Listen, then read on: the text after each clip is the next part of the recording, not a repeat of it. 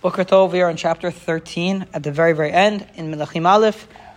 Uh, chapter 13 was a very cryptic chapter about the Navi who we are told is Ido Jose, who sent to tell Yarovam that what he's doing is bad, that all of the the the the avodah zarah that he's encouraging is bad, and that his family is going to be wiped out by Yoshia Hamelech. And then, uh, if you remember, Yarovam gets upset and he sets he stretches out his hand, his hand to Ido Jose to like get him, and then his hand gets stuck, he gets paralyzed, and he starts begging Ido, please get my hand and not be paralyzed anymore. So Ido prays for him, and his hand goes back.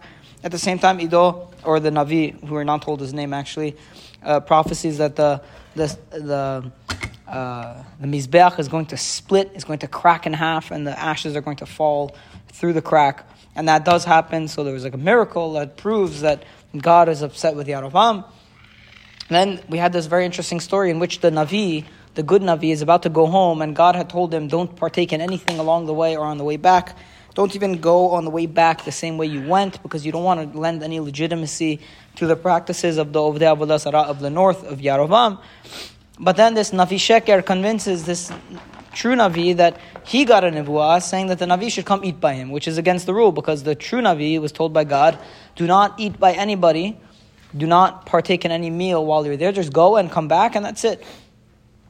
So the Navi Sheker, the false Navi, gets the Navi, convinces him to come eat by him, and then basically God sends a, a lion to, to kill the good Navi for violating the word of God.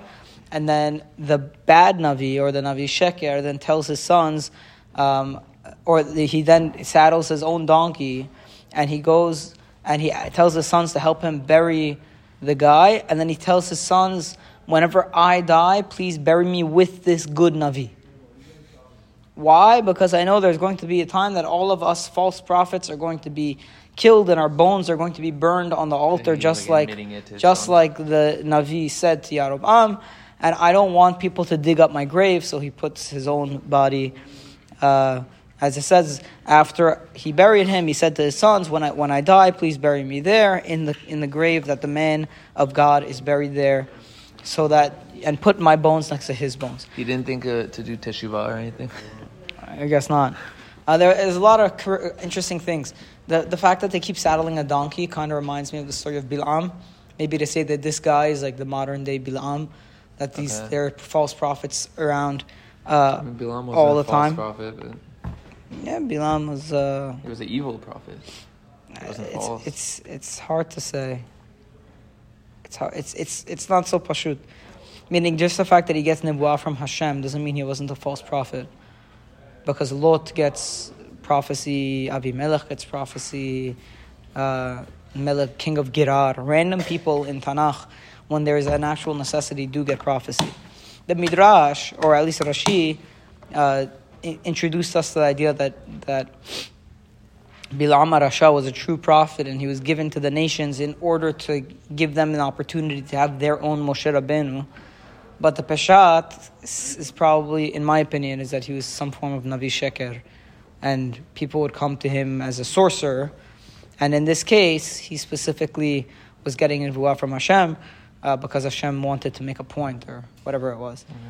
Maybe. It could be that he was a true prophet because he also keeps saying the name of Adonai. So it's interesting that Bilam would randomly just, as a false prophet, mention that he wants to speak to Adonai of all gods. So there are two ways to look at it.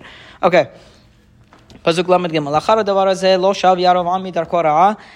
this matter, even after the uh, the Navi coming to Yarovam and all the you know the miracle of his hand getting stuck and so on, he did not go back from his bad path. And he went and he made part of the of the nation Kohanim Bamot. He turned them into Kohanim, meaning he took non Kohanim and made them Kohanim. Whoever wanted could take over the position of being Kohen. And they could just be Kohen.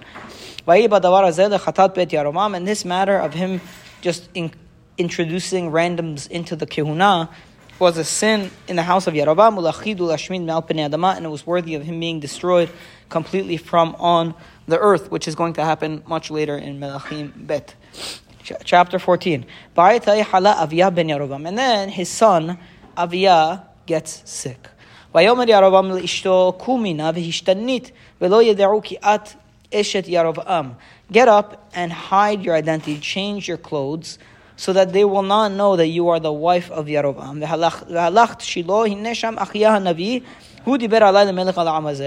And you should go to Shiloh, and there there's a true Navi, a, a true a good Navi called Achiyah, Achila Shiloni.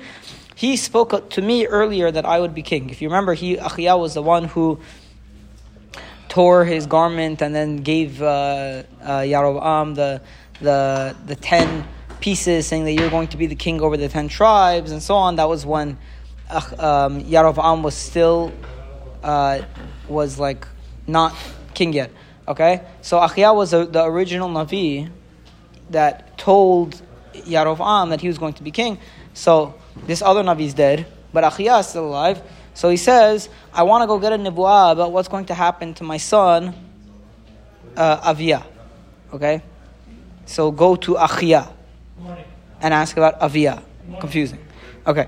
פסוק ג' "ולקחת- ולקחת בידך עשרה לחם וניקודים ובקבוק דבש and you should take in your hand ten pieces of bread וניקודים, I don't know what ניקודים are, Bottle of honey. it says. bottles of honey, ubak, no, A that's, bottle of honey. no, ubakbuk Oh, devash. wafers. Sorry. wafers, ubakbuk devash, uvat elav, and you should come to the Navi. Hu yagid lach ma yeh lanar. He will tell you what's going to be of the youngster. Vata'as ken eshet Yarovam, vatakam atelech Shiloh, and the wife of Yarovam did that. She went to Shiloh, vatavo bet Achia. She came to the house of Achia, Ba'achiyahu lo yachol lirot, and he was already old. He could not see. Ki kamu ainav misevo, for his eyes had lost their vision from his old age. Pasuk 5. Pasuk Hey, ואדוני אמר אל אחיה, הנה אשת ירבעם באה לדרוש דבר מעמך אל בנה כי חולה הוא. Hashem gives a nevuah to Achia saying, the wife of Yarovam is coming to ask of you about her son, for he is sick. כזו וכזה תדבר אליה. And speak thus to her, to her, והיא כבואה והיא מתנכרה. And it was when she came in, she was uh, like hiding her identity. Okay, so before she comes in hiding her identity, trying to ask Achia a question that she that Achia wouldn't recognize her, and Hashem, before she walks in, preempts this and tells him, by the way, uh, Yarovam's wife is walking in uh, about, and she's going to ask about her sick son. The very interesting thing about this is, they Yarovam clearly thinks that you could just like manipulate a navi. Like he thinks a navi's word is just like is not by God because he says go dress differently so he doesn't recognize you. Because if he recognizes that you're my wife, he's going to give you a bad nivuah. As if the Navi is the one who's deciding the nivuah based on who he likes and who he doesn't like. Uh, You know, you see that element in uh, in Yarovam's behavior.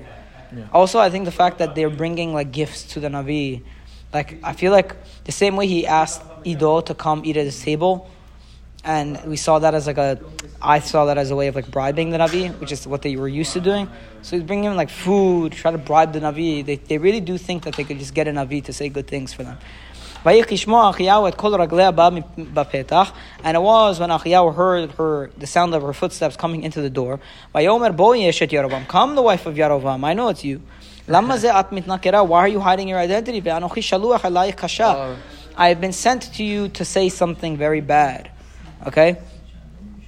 Lechi imri li Yaravam, and go say to Yaravam, Ko amar Adonai says, so says God, God of Israel, Yan asher harimoticha mitoch am, because I've raised you above the people, va'etencha nagid ala mi Israel, and I made you leader for the, uh, my nation Israel, va'ikra et hamamlecha mi bet David, va'etenai halach, I tore the kingdom from David's house and I gave it to you. Velo avdi David, but you were not like my servant David.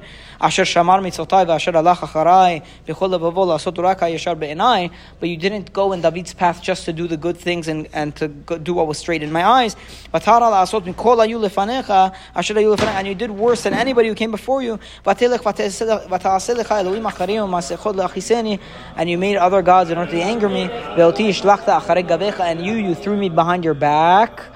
Now, what's going to be his punishment? The punishment we'll see tomorrow. Amen. Amen.